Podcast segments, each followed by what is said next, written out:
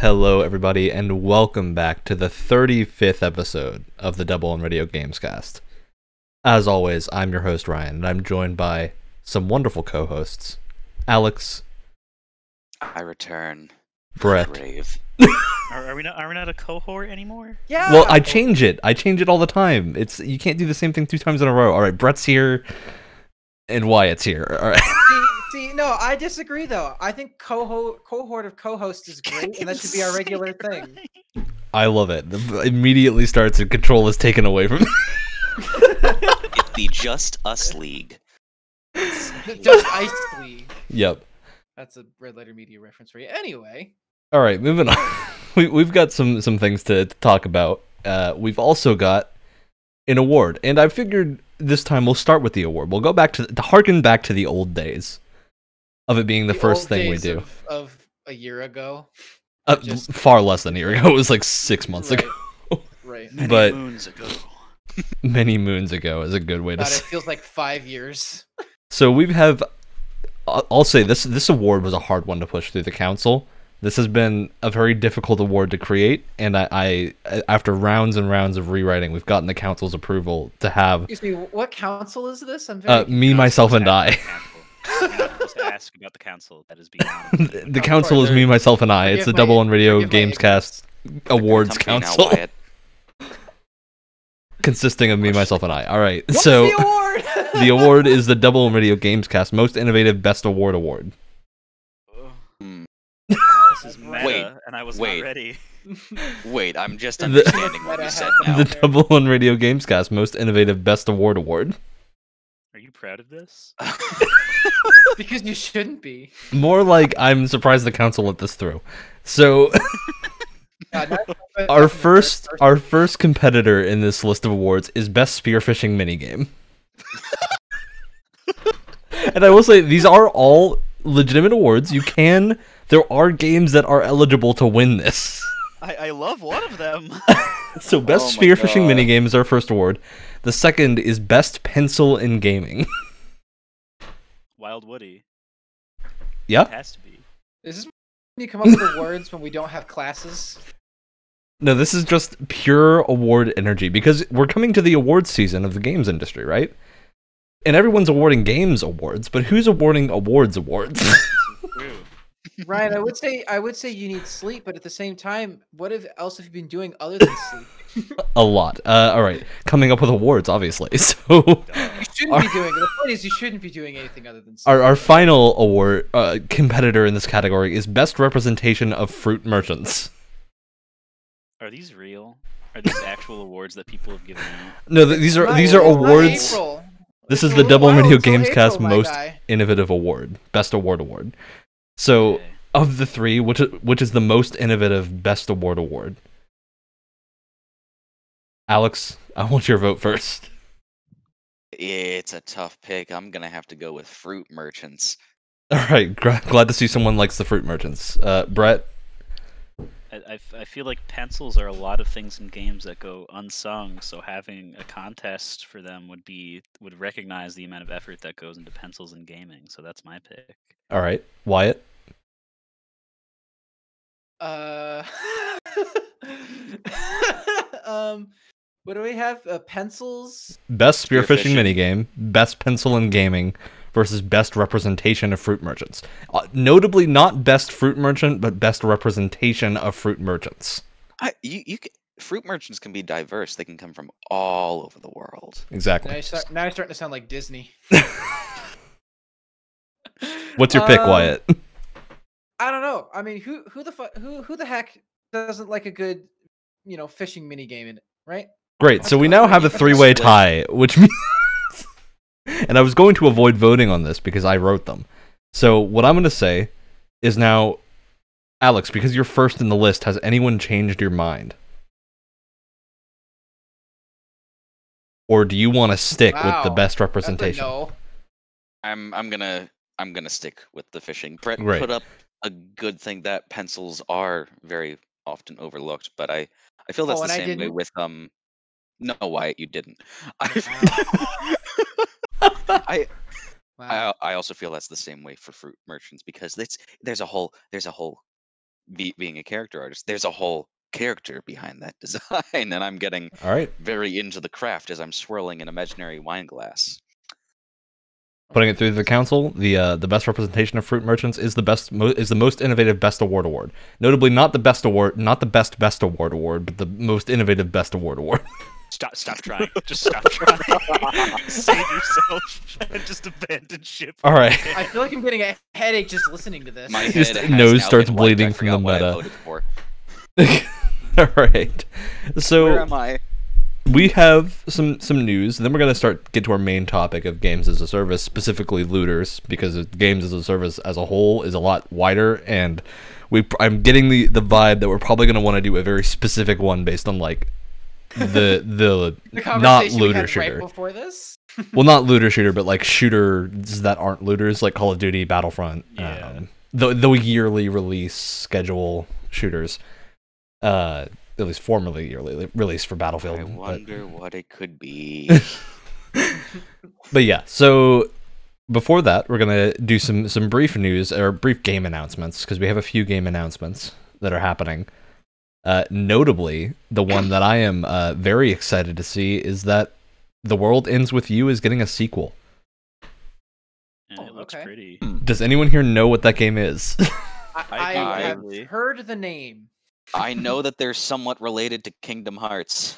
it is a very unique DS RPG that came out Yeah. like 12 years ago or something like that. I think it was in 2008, something around that time, maybe a little bit later. Uh, but it was a super unique DS RPG that's been that's gotten a few like remasters here and there, but never a sequel. And it it basically has this really cool combat system of pins and whatnot, and some great character progression stuff. Uh, and a really really cool story that's very different from its usual JRPG cousins. Uh, but we are now getting Neo: The World Ends with You, which is a we don't actually know if this is. I think the assumption is this is a prequel of some fashion, or just like set in the same world, maybe not directly related. Uh, but we are getting a 3D home console version, which I think has people pretty excited. The uh, the visual effects also look really really cool. It's a Square game, isn't it? Yeah, it's Square published. Uh, the dev studio for the new one, I'm not 100% positive on, but Oh, so that's why it's unclear on whether it's an actual sequel or just some weird. yeah, spin-off. it's Square Enix. Of course, it's going to be unclear. they, they, you can never be straight They're with like, this. is it a sequel, a spin-off, a prequel? They're Well, like, we know it is Yes. set before the first game because there are characters that they show in the trailer that are in the first game that look different, that look like younger or have their their pre-game designs. So we know it's set before the DS game, but we don't know what that means because World End with You is a weird game that doesn't really care that much about time. So we'll we'll see what that is when it comes out, but it definitely looks super interesting. The art style seems to have translated really well to 3D. It's like giving people very jet set radio vibes, which I think is a nice. definitely a good thing. That's a, a style that people love, but hasn't really happened recently. So I am excited to see how that pans out. Uh, and then another game announcement we have Saga Frontier Remaster. So for people that don't know, Brett, I'm i I'm betting you've probably heard of Romancing Saga Yeah. at least passingly. But this is one of Square's huge RPG franchises that n- never really got big in the West. Uh, it, it's in Japan. It was basically as popular as Final Fantasy for a period of time, but the West never really got the full versions. Uh, a lot of them are harder to come by, and they kind of just stopped making them after a while. But now they're getting a bunch of remasters and re-releases, and they're really, really good. Yeah, the gist of these games is that you play a series of different protagonists and you get to like pick which one, and then it's very like a sandbox approach to a JRPG, essentially. Where you're given an overarching quest and then you have you just figure out what you need to do to complete it, and the story varies based on your chosen protagonist, which is really cool. They're super replayable. Uh, you can play most of them on the Switch now, if you want to play the older ones. Yeah, uh, we're getting a remaster of Frontier, which is a lot of people regard to be the best game in the franchise. It's one of those PS1 era RPGs that is just highly regarded, but never really did a ton in the West. So Wait, this isn't this isn't that series that you were talking about. We we were talking about a while ago. That was so- somewhat related to mechs, but you played like seventeen different protagonists, and there was some really that's 13 Sentinels. time. That's Oh, okay. a Vanillaware game. It's unrelated Yeah. to this. Uh, but yeah, this that is coming out. So the Cuphead more game stuff. Cuphead DLC was delayed until 2021. I'm Sure, some people are sad about that, although I'm just happy that it's happening. At all. Uh, and yeah, basically we have a bunch of games that are getting announced that they're coming to next gen consoles. We got Greedfall is coming with a bunch of updates. Um, yeah, it's, it's basically just a bunch of console moveovers at this point. And yeah, that's our uh, our game announcements. Uh, Do you I do minor, want to say one thing yeah. that kind of fits in this segment a little bit, um, because Uh-huh. I always have to add something on the end. Um, You know, you're allowed to add these in the middle, right? You you can stop me at any point during this to add. Well. I well I don't want to I don't want to interject. me, I don't want to I don't want to interject in case you're you're going to mention it.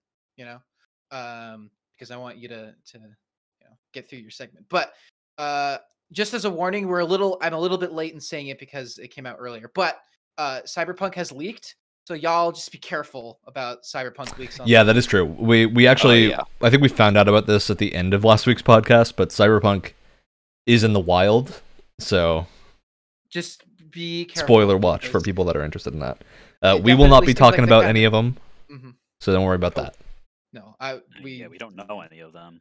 No, I'm trying very hard to not. It's a Last of Us 2 situation. I'm trying to like not see anything whatsoever. Yeah, although notably, it is a little bit harder to spoil Cyberpunk in that the endings are related to what you do as a player. Yeah. So- But even the scenarios, I don't want people. Which- to Yeah, I obviously don't want to know any of it, nice. but at least if you do get spoiled, you can just play the game in a different way and still get a unique experience. Right. All right. Anything else? I think Brett, you had something, right? Yeah.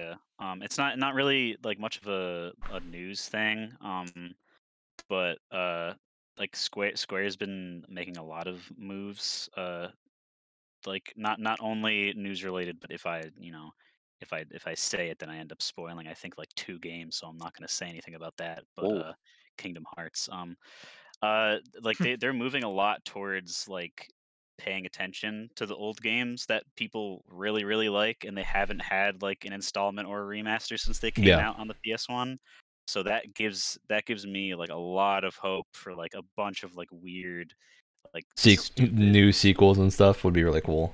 it's or even just like not even remasters but just just ports man like more people Yeah. gotta play like or at least see like xenogears and chrono cross and einhander like there's so many square Dude, properties I would love for In Xenogears Einhander. Chrono Cross to be on Switch.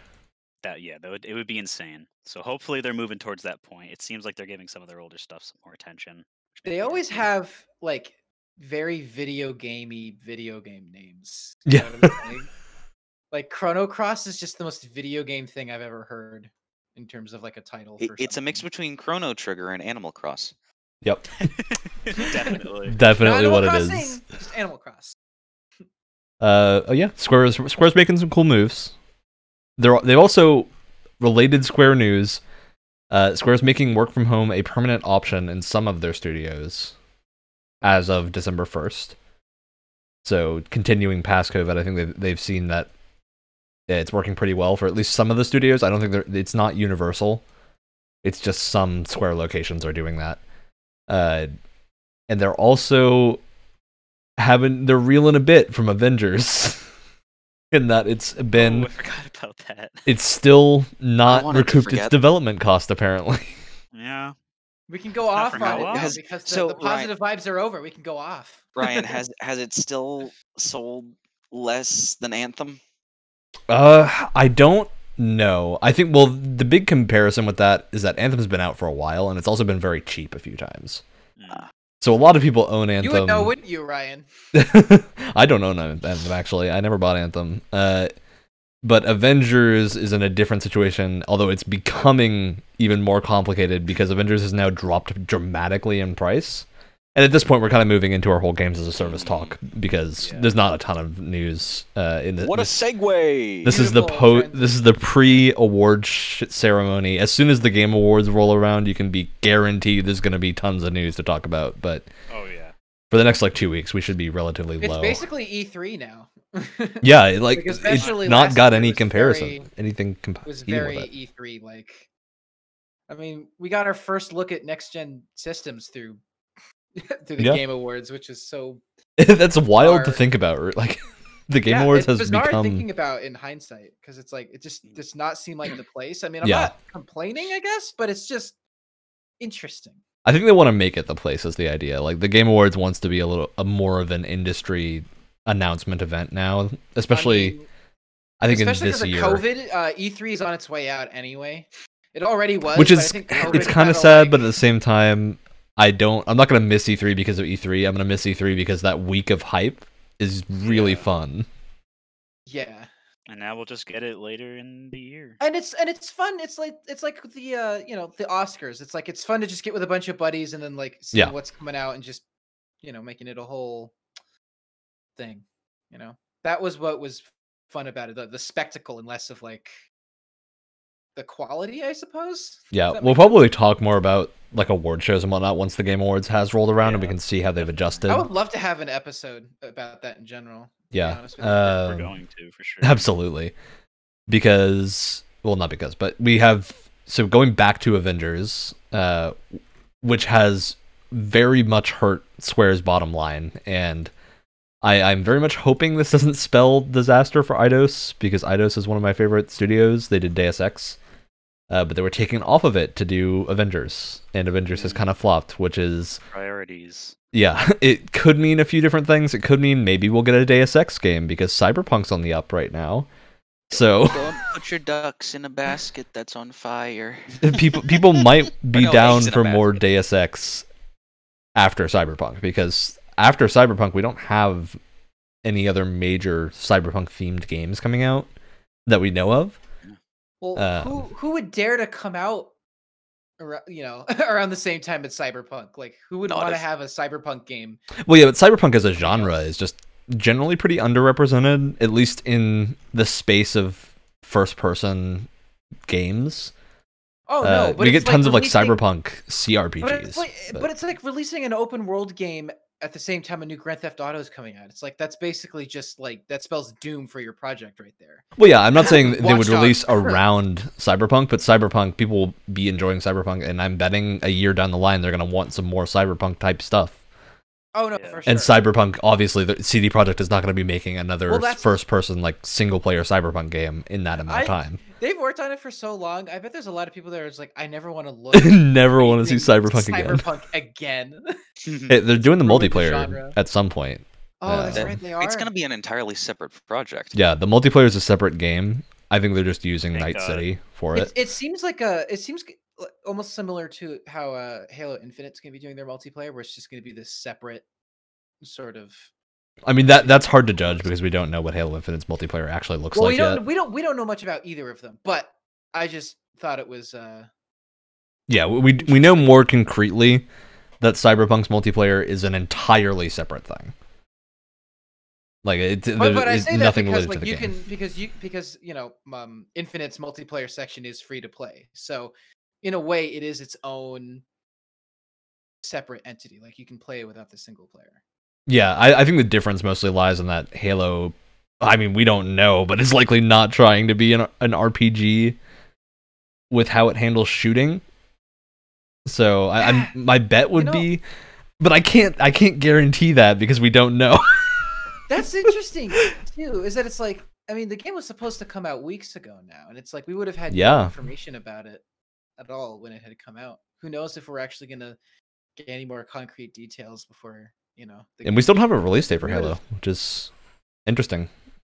because I remember like when Halo Five was coming out, they still had tons of they had tons of like videos kind of talking about how their multiplayer was gonna work and stuff like that. And Yeah, they were ready.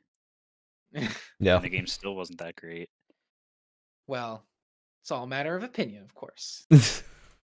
uh, we'll see. We'll see. Halo it will be its own thing as soon as that game comes out. I'm sure we're all going to want to talk about it, regardless of how it Mm. well, it's also going to be on Game Pass, so there's going to be a Yeah. lot of people who will be willing to talk about it. It'll be easy to pick up if you have Game Pass. Uh, but yeah, back to so I think the best way to tackle these games as a service games is kind of to sequentially go through a few of them. Uh, when we get to Destiny and Warframe, those will probably be in similar sections because they're the most comparable games, I think. But right now, I, I want to start off with what's fresh on people's minds, which is Avengers. Very obviously. So Yeah. Avengers is in this weird situation right now. Of reviews came out and were better than I think some of us expected. Not to say they were that good, but they were.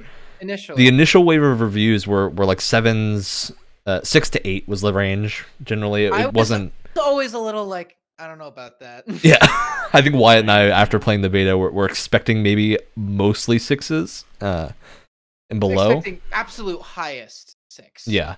Uh, but it turned out they they did manage to fix a lot of the bugs that were in the beta, and the game did come out. But the games as a service issues with it haven't hadn't really revealed themselves until now because those games are really hard to judge when you haven't played them for a few weeks because you don't know how those elements will how that end game is going to hold up. And the answer for Avengers is not very. Well, that's always the thing with like live service games, right? Is that you can't really do a review when it comes out unless you've been playing it. Yeah, you can review the campaign, which is what a lot of the reviewers did. Is they reviewed the campaign experience and the, but basic that elements. story-driven quote unquote section of a looter shooter is such a small, like almost insignificant aspect of a looter shooter in in, in a lot of cases. You know, I, I think the Like, reality you're not gonna sit there and tell me that the story, the central story in Destiny, is like what people really play the game for. I mean, it is the best part. Yeah, I actually I really liked that central story in Destiny. I thought it was what a lot of fun. For I still try to avoid PvP as much as possible, but they're not making that easy. Yeah. Uh, we'll get to Destiny later, but in the case of Avengers, I think it was a combination of that. That main story was actually, from everything we've heard, a pretty high quality bar, and the the major issue is that it's just basically the setup for the multiplayer, and there's no ah. conclusive conclusion to it. It's not like a, not like you get that Spider-Man style character arcs for every character. It's more you play a eight hour campaign that is basically just set up for what the multiplayer is, and then the multiplayer being super lackluster makes that kind of fall apart. So, dumb. It's almost like the studio is well known for single player related. yeah, it's almost like that was the part that people wanted to be good, and then it just turned out. and it definitely feels like that's the part that they wanted to do, and then It's also basically I every studio involved with its development is single player focused.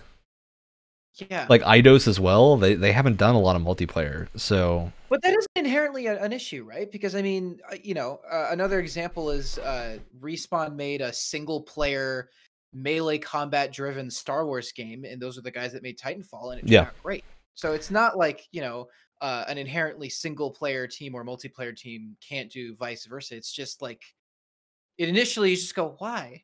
to me what Like, what reads as the problem or a part of the problem at least there's a lot of issues with avengers design but with the the multiplayer element design i think they took a lot from destiny without necessarily seeing the criticisms that destiny has and trying to make any improvements and then it ended up worse than destiny because the developers haven't had experience making that kind of game so now you've got a game with pretty good combat a pretty good depending short story.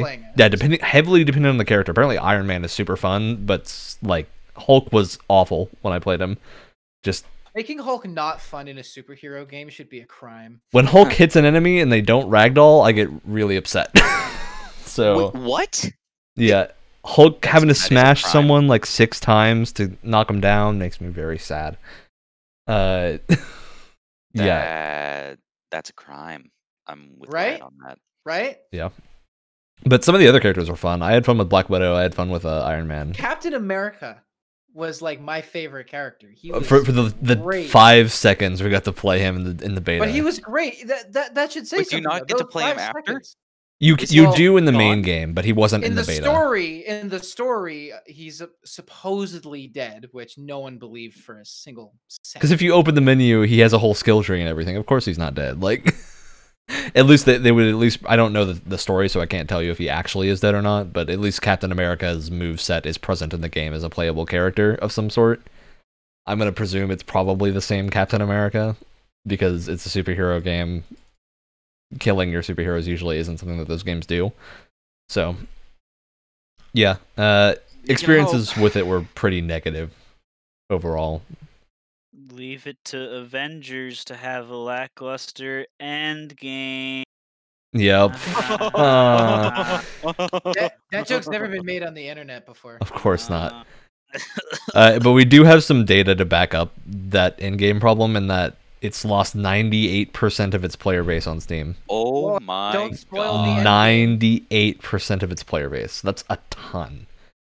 And most games do have significant drops. Like a lot of games will lose 50 to 60% of their player base after the first few weeks, just because that's the nature of games. People uh, do what they want in the game, then move on. But Avengers being a games as a service, which is meant to be a long running thing, and then losing that huge amount of their player base This is kind of bad. is really This makes me wonder too, because this is the exact same thing that happened with Anthem, almost to a T. Yeah. Weirdly, and it's like, did did you like? I mean, it's not the same studio, but they're obviously paying attention to their competitors, and it's like, did you not take any notes from how that went? I mean, Avengers was in development for so long that it's really hard to imagine what issues were coming up. I mean, they must have seen, and unless the game was just in a different state and they weren't expecting it to turn out the way that it did, right? And so they weren't really looking to that as the Yeah. issue. But but they must have been like, "Wow, that turned out really bad," and they've had so much time to like course correct, and they just didn't. It was very strange, you know. It just it feels like that would be enough time where it's like, "Oh wow, maybe this is the wrong decision." Yeah. I, I think it's it's to be an interesting game to see how they handle it because I actually I do think there is a chance that Avengers is revived down the line by updates and whatnot, keeping especially with a few in-game redesigns of how some stuff works. Uh, but the biggest issues it has right now is that the enemies are all those robots that you fight in the beta that are just boring. Like there's nothing to them. There's no character, and there's only have two, three supervillains like- in the game. that's that's the crazy thing is that there's two things that you expect in a superhero game right is different costumes is like the big thing and the other big thing is like a rogues gallery of villains, Absolutely, a rogues part- gallery. which is part of the reason that spider-man works so well is that they just they had so many spider-man villains just thrown at you sometimes at once and it was great. And so just to have like what they have abomination uh in the beginning in in the beta They have um, Taskmaster, uh, ooh. Yeah, everyone's favorite. but yeah, I can't remember what the third is, but I know there is a third, and that's it. You that's that's say it all. for supervillain bosses. And I I'm like, the idea is that they probably wanted to leave more for like you know content down the line. yeah, I think they wanted to have a consistent drip of bosses to keep you in, but that's an issue when you only have three, and they're pretty boring. You boring. gotta start. You gotta start strong, right? Like you can't just give us the the like. I'm, I'm not saying there's no abomination fans out there, but Sorry. when know, like- Abomination is the crux of your villains, that's pretty bad. and he shows up for like two seconds. One boss fight that lasts maybe five minutes, if I'm being generous. Hey, you can fight him a bunch in the multiplayer. if you want to Aw. just fight him over and over again for loot. Yeah, uh, like, uh, and and again, not that there's aren't any fans of Abomination, but it's not what you want as your headlining, you know. Yeah. Villain. That's that's like if if Marvel's Spider-Man, the only villain in the entire game was like the Spot or something. Oh. Ugh, you know, like you are like right. like that's the equivalent. And I know, y- y- yeah, well, and yeah, that's all I got to say on the matter. Really. oh yeah, I think MODOK is the third villain, right? He's on the advertising at some Oh, point. is he? And I'm like, MODOK is so- also just Oh, MODOK's the like, MODOK's like the main scientist bad guy, isn't he?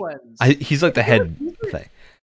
these are like the villains that you get when like you've run out of content to put in your live service game. You're like, ah, who do we got? I mean, MODOK is pretty popular, but I don't think he's popular as the only Yeah. villain in an arc. he's a weird. No, he's a weird choice as like your starting villain. Like you want something, you want someone big. You want like Red Skull, Red Skull would have been good. That'd be a good pick.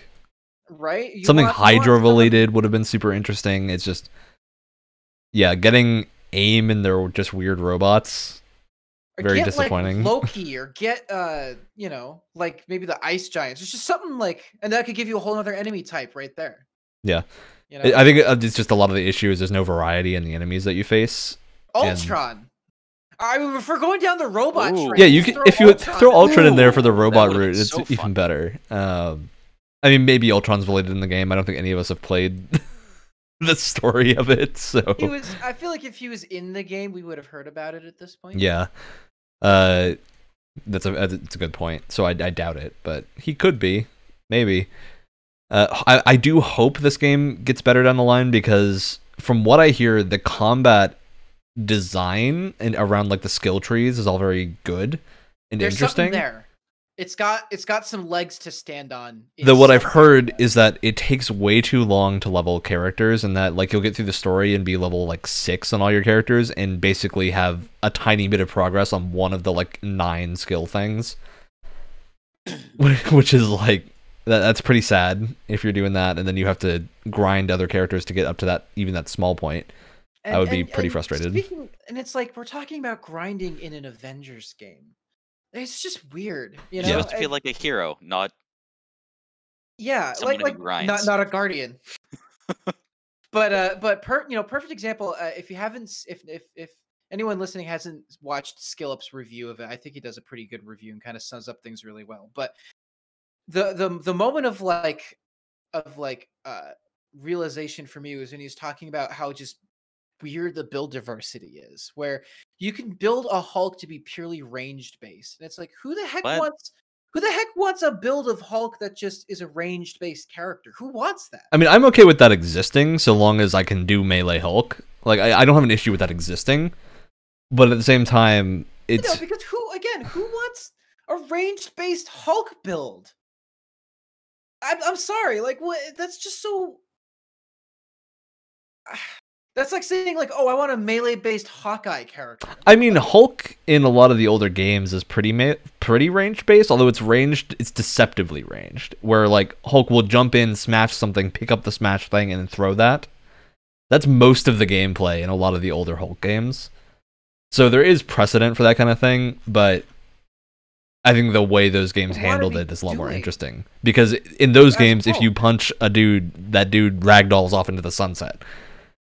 You're you're grabbing like a tank and then throwing it at people, so it's very different. Um, i don't know it's but I, I do like agree on the basis of that of like the it just seems like there's a lot of thought that needed to be put into, especially from what I hear, the level layouts are all super boring. To where the Well, maps, What we saw in the beta was super boring too. yeah, basically the, the feedback I keep hearing is that the levels are essentially level designs, but the environments aren't interesting in any way. It's all it's just the same like robots over and over again, the same like the most you can say corporate is halls. that there are levels. They exist. the levels the exist in the game, about them.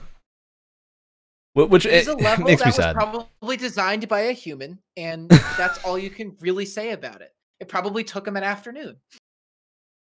I mean, I've heard some of the designs of the levels are actually quite good. It's just they're super uninteresting because there's nothing there. There's no environmental storytelling. There's no like there's no narrative elements to get you interested in that level, which is something that most games have going for them. Like in Destiny, at least you have a really well built out lore behind a level, which if you are interested in that, you get interested in that. You know, you, really got to search in order to figure it out, but it's there. on the yeah, it exists at least in some level, and the usually the environments are very interesting in Destiny. They're Whereas usually visually, yeah. Yeah, what I mean visually, and with Avengers, they it's can just make not a the hell of a skybox. yeah. Oh yeah. Oh yeah. So yeah, I, it, it's we'll probably talk more about Avengers in a few months when it's re- if it receives more updates. I, I don't want to say when. dead. Uh, yeah, I think it's going to be very interesting to see if this game is abandoned very quickly or they try to do, do something like going free to play, which I doubt. I don't think Square would be okay with that. Um, I think Square would probably sooner let the game die and go Oh. on bargain bin sales than free to play, but it could happen. Uh, and I, I certainly think there is going to be some somewhat some interesting Avengers news in the future. we'll see what that is when it happens. Uh, but the gist of this, basically, the gist of everything I'm saying is, if you want a good Avengers game, go play Marvel Ultimate Alliance three. it's not amazing, but it exists and it's an Avengers game. games, If that's what you're into as well, you know. Yeah, Marvel vs. Capcom fighting games. Those are good. Those are good ones. Uh, Yeah. I do well, you know, uh, while we're on this this episode of live service, I I did I did think it would be quite interesting to kind of talk about where the term came from, because this isn't actually like a common term that was that you know that players started using. the The original concept of a game as a service was an Ubisoft idea that they had pitched around the time I think when um Assassin's Creed Origins came out, and they had pitched this idea of um, you know like a game that that is supported with content over time rather than just having a game and releasing it and maybe with a It was also game as a service was is a term that's been used in a few press conferences before that people kind of latched onto as well. Where yeah but what i'm saying is that that speak. exact terminology originated from ubisoft because i mean they're one of the originators of that kind of like you know which is funny game- because I I feel like Ubisoft doesn't do mo- a lot of the things that people associate with games as a service quite as much, or at least But- quite as but poorly. also, but they're also, in my opinion, I feel like they're one of the the developers that that provides the most amount of post support launch.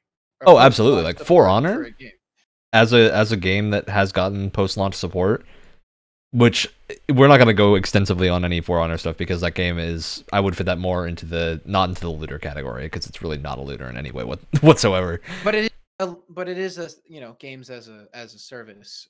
and a good example of it. Um, Yeah, and I would even look, and and I know I keep hearing from a lot of Siege players that it's not in a good place right now. But Siege had its own kind of resurgence in that it was it was made, you know, it gained a lot of respect from a lot of its post-launch support, and it was, I mean, it's still played in tournaments to this day. You know, it's really doing something right. But but you know, Brett, you can agree that it, it didn't start off well, but it's you know service. It's had service. at least some ups compared to a lot of. It, Oh, it didn't Other even games. start off bad. It started off okay, and then it got better, and then it just got. I, I think the worst thing when it started off was the monetization model, if I remember correctly, was really well, it's just bad. there wasn't a lot of content either, and it wasn't. I mean, when, when we think of you know Rainbow Six now, we think of Siege, but that's not. But this multi, this you know, always online multiplayer thing was not what Rainbow Six was to a lot of people, and I think for a lot of people that was difficult to wrap their head around. Is that it just wasn't a typical Rainbow Six game. I'm still hoping we get another associate typical one. it. Hmm? I, am still hoping we get another typical Rainbow Six game because I think they're very unique in the realm of shooters. Like I went back and played Vegas recently. That game is very different from a lot of shooters Oh, yeah, that have come out recently. Uh, but yeah, so back to the second. Well, actually, it's it's not really two halves because it's the same thing. But the looters part of the equation of games as a service. Uh, I wanted to bring up Godfall, which is another looter that released recently. the uh, coveted first in the genre of looter slasher, according to its developers. and the last. I doubt Aw. it's the last. Actually, I'm betting. I'm betting there will be another crack at a. Godfall thing. Oh, wait, it's some the point. last, Yeah, Uh, My, it was a joke because it's not very good. yeah, I think Godfall is in a similar place to Avengers, where the combat is good, except it doesn't have a story that's at all interesting. Uh, the designs have been very much often described as like visual vomit, in that they're very sparkly and uh, visually intense without Over any real top. substance. Over the top. Someone someone described it very well to me when um they said that it looks like something that you would see Drake or Josh playing on the game sphere in the background of an episode. Yeah, it's Oh. spherical. That really does make sense. It's spherical. But what I have heard Spherical. is that Godfall's got some really good combat mechanics. It's got some really interesting ideas with how it handles uh, the progression of that kind of hack and slash combat.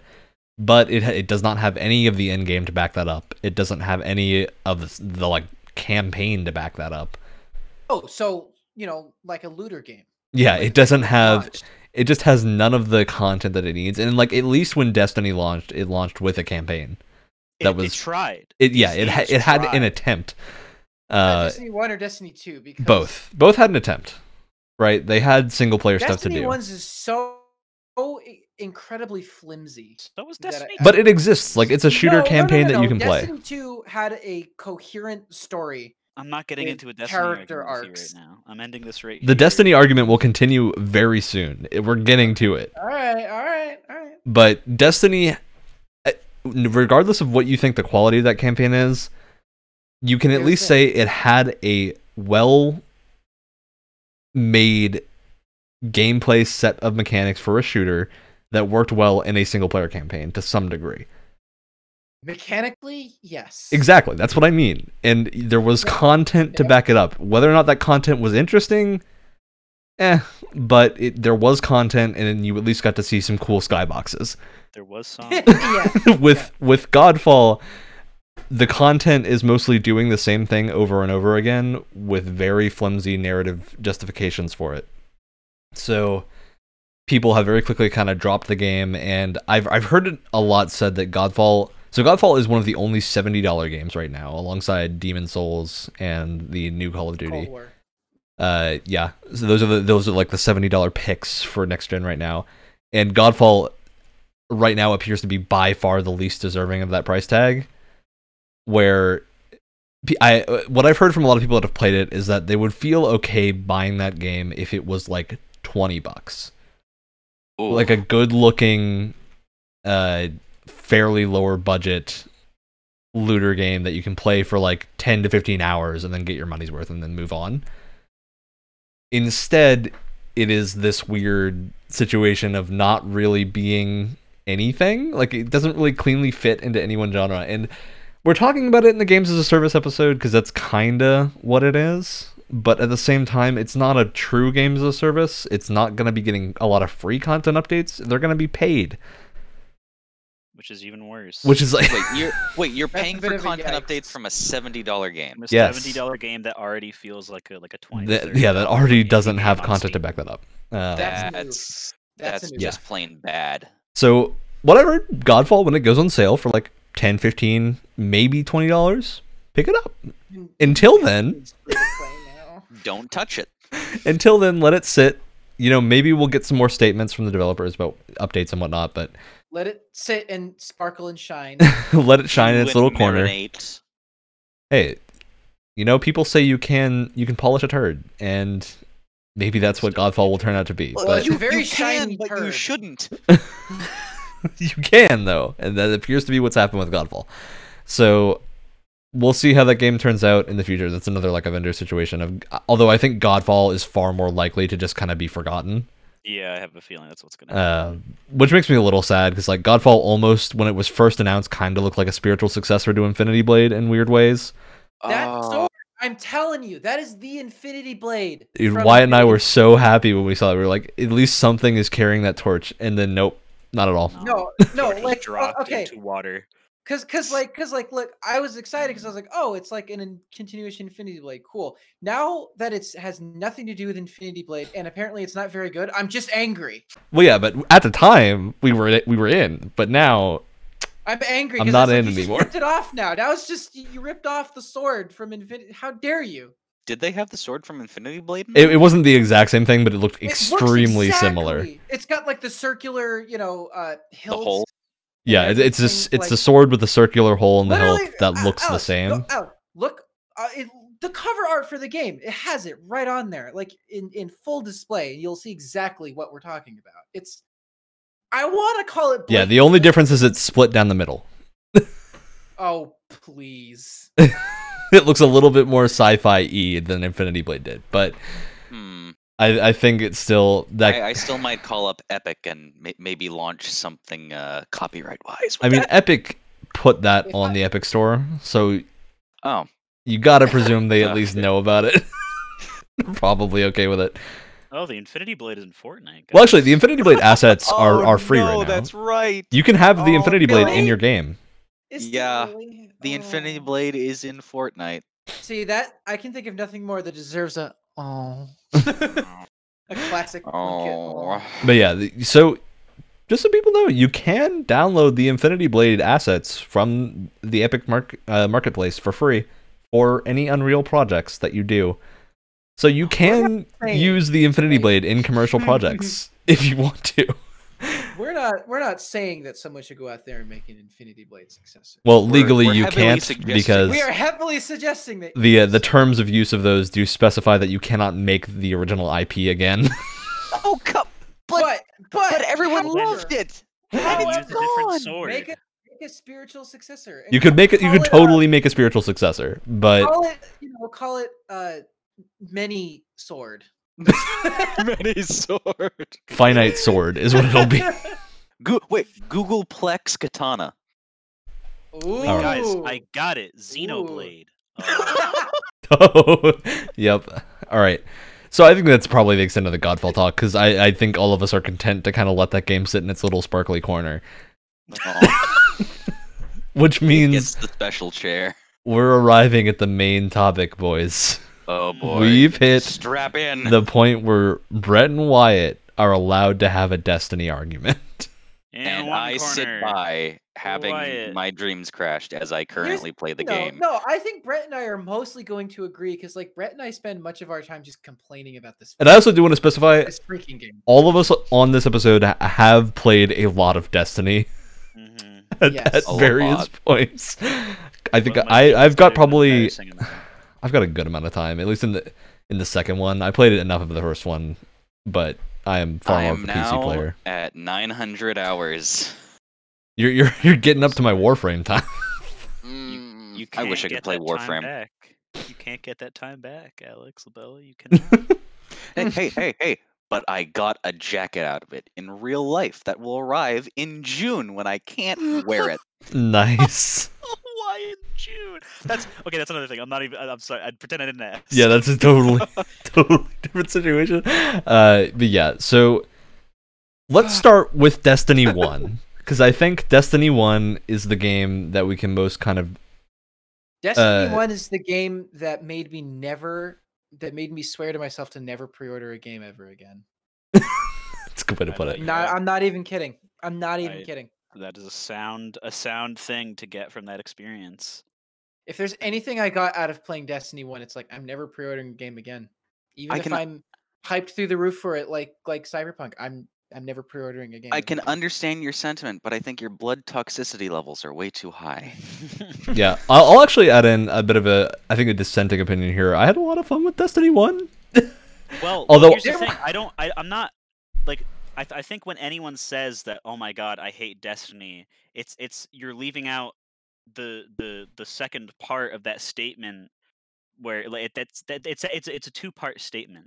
It's wow, I spent so many so many days in this game. I have had so many good memories, and I've met so many great people that I still talk to today.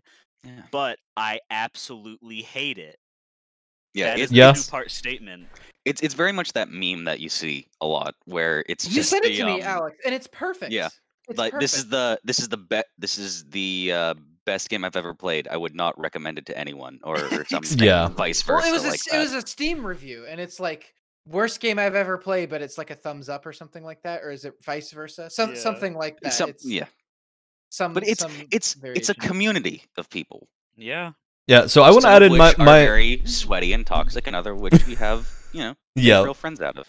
So I need to add in my two cents here because I think I played Destiny very differently from most of you, is my bet. I basically didn't touch the multiplayer in Destiny One ever. Good choice. Uh, I maybe played one match of Crucible, decided, eh, I'd rather play Halo, and then continued to play Destiny PVE, uh, and mostly doing my own stuff. And I think when it came out, the PVE experience was good enough to justify the game. If you were going in with the the perspective of like games as a service really weren't a huge thing then. Destiny was kind of the first, aside from MMOs, Destiny was the first big game For that kind of popularized for, this. for all that we're gonna say about it today, it's very uh unique, and it's it definitely was a humongous trend setter. In Yeah. many many ways. A very Because important place in history. for that. Oh, 110%. And and you know, some say that it's because of like, you know, a botched launch and expectations, but for me, while it's definitely there, for me it's like it created a, an entire genre of video games, for better or for worse. It's it was its own thing that now it's its own genre now, and that's incredibly impressive. Yeah. Saying that Destiny created looter shooters is like saying that is like is like saying that It definitely Edison popularized the genre. I, I think it's- it's, it's why it's It's- more referring it's to games as a service. It's as prominent as it is now because of Destiny. I think that's fair to say. Yeah, it made it popular, but it didn't, it didn't create Yeah. it. No. no yeah, but I, I think when we talk about games as a service, Destiny did create the framework for what modern games as a service are. Because like in every single games as a service game you can see the destiny inspiration of like okay this is how loot dismantling works. Like your power level is a number that you see that goes up that's just like the sum of all your parts. Like i, I think that element of, of games as a service destin- definitely started with destiny um, and for probably what i would consider to be worse because i don't like that Neither style of genre or not style of genre but style of like progression i think it's just not very satisfying. Uh, but it's now like assassin's creed valhalla has a destiny leveling system essentially. Ghost uh, of Tsushima Legends has it.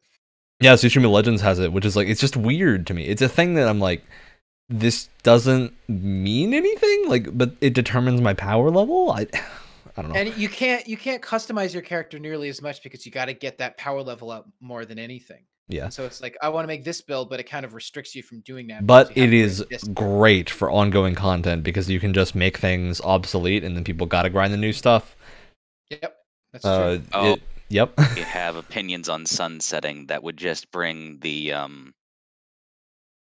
Well, m- m- both positive and negative, but also they they would just bring back the the rage feedback goop. the negative feedback goop. yeah Yes. Yeah.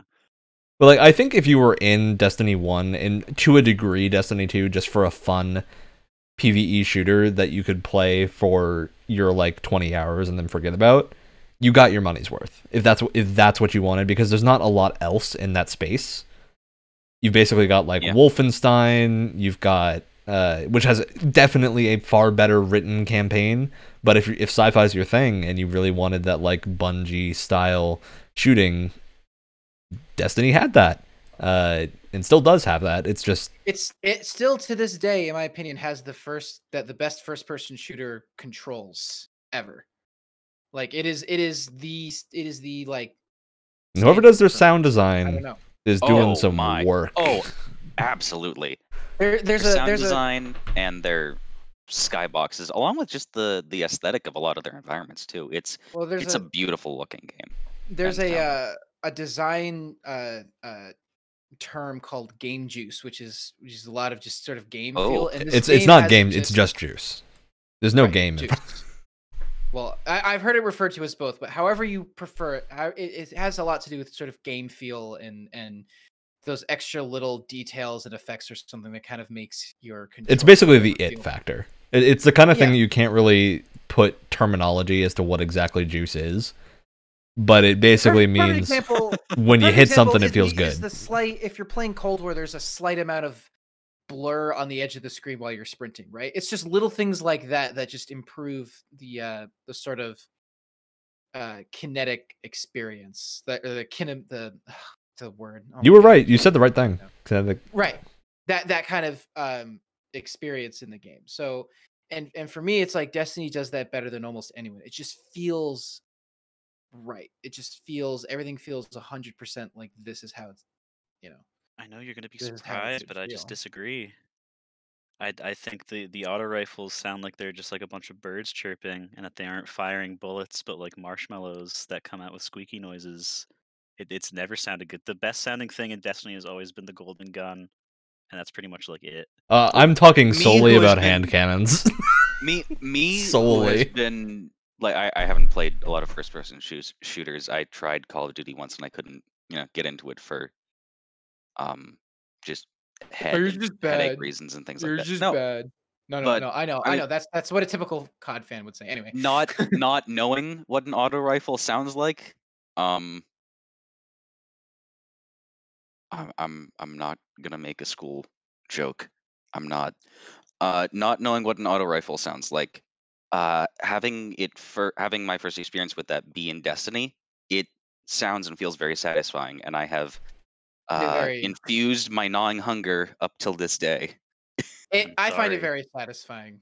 yeah, I think it depends because part of that is going to be sci-fi gun design is almost always more tin focused and, and a lot less bassy, yeah uh, Yeah, which is certainly that- the case makes with. Destiny. Depends. I mean, if you if you play like a war a Warhammer game, they have very bassy. Yeah. Warhammer is not regular sci-fi. No. Warhammer Warhammer's is its Warhammer. own thing. Like, yeah, you you can't compare Warhammer to a lot of stuff. Uh, Warhammer is definitely very basy, Mhm. but I think in the case of like Halo and Destiny, it's it's pretty similar audio design tenets. well, Um, yeah, and and and yeah. you know, I would even say that like as much as I love Halo, uh, uh, up to I would say Halo Three, Halo ODST, I've always never been a huge fan of the sound of the assault rifle. yeah. to me, that neither have I. sounds really lame. the that Halo sounds like assault rifle. Auto rifles is like the that that sound, it to me. just to me it sounds like you're you're firing a bunch of tic tacs at people. and and that's kind of it. That's what the auto rifles sound like to me. Like there's no there's no chunk at all. Like, sorry. there's nothing. There's just one layer of sound, and it sounds it, If- it sounds like Tic Tacs. If there if there's one thing I can praise um 3434, I think their sound design on like uh on Halo weapons, especially in Halo 4, which is so crunchy and sounded yeah, they they have a lot of good Yeah. crunch. Halo 4's got some good crunch. Uh, but yeah, But, we're, uh, we're talking a lot about like audio design and shooter mechanics when I think we wanted to focus on the specific service Oh, element, live service elements of did we get Destiny. here? Well, to talk about because I really think like two things have kept have kept Destiny above water for as long as it has. It's it's the community, certain aspects of the community to be more specific, and the gunplay. I think those are like the two things that's always been that's kept it where it is for the longest time because again to me it's like bar none the, the shooting is bar none and i've met so many people or i've bonded with so many people just through the community and playing the game that it's just something that it does so well is that it fosters a, a, a community. Not, not obviously not everyone in that community is great, but personally, I think the community is way better than a lot of other games I've played.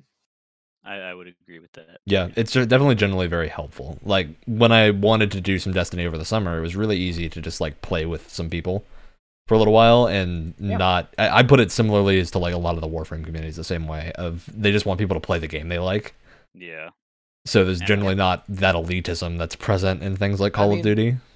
Oh yeah, no. I mean, I played a. You, I mean, you guys saw I I played a bunch of Destiny for a school assignment, or it was talking about like online communities during you know quarantine and stuff like that. And it was such a great, like as as much as I have to say about Destiny as a video game, I still stand by what I what I had said in that in that essay that I did that was talking about like really immersing yourself in a community like the Destiny community can really help people uh in in a time like this where everyone's you know quarantined and and on their own more often.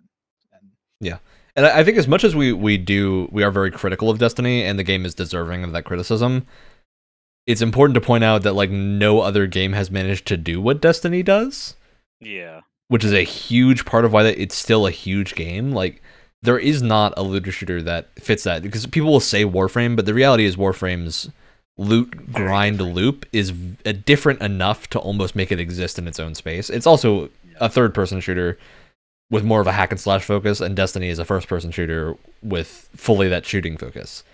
So they're they're not as comparable as I think a lot of people put them out to be. Um, and and and part of the yeah. reason I'm as harsh as I am is because for me, I like I use this analogy all the time. Destiny for me is a game. It's this beautiful like hundred piece puzzle, right? Yeah. And they have so many of the pieces in place, and you have all the pieces in order to finish this beautiful puzzle, and they're just they just refuse to put the pieces in or in the correct spot.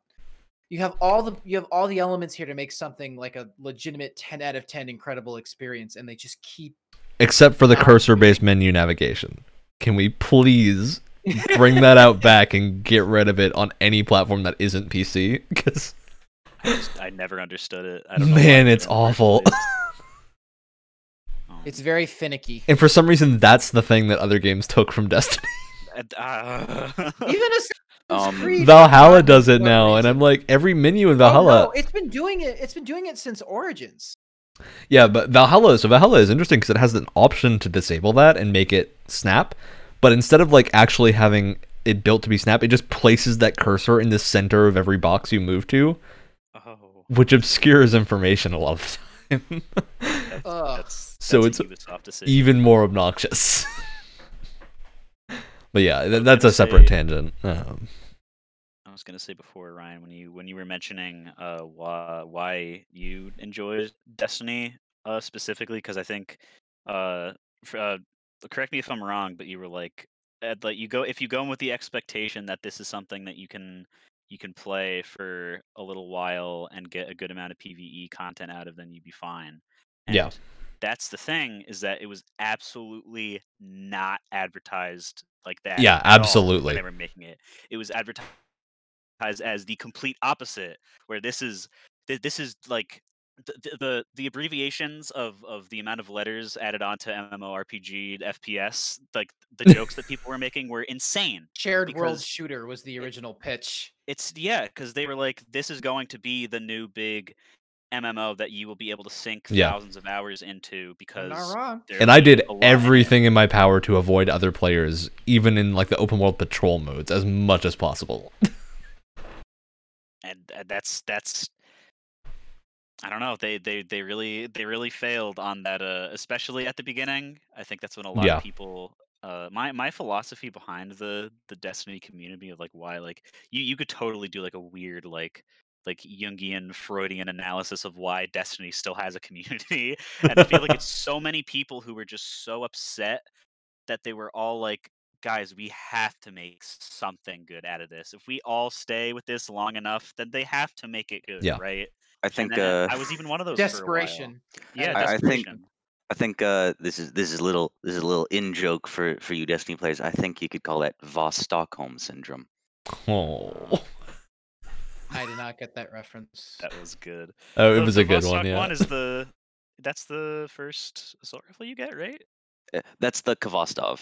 No, yeah yeah yeah Vostok is Okay. the me me going into Destiny lore now. Oh boy. Oh, Vostok is the uh, the the place. go.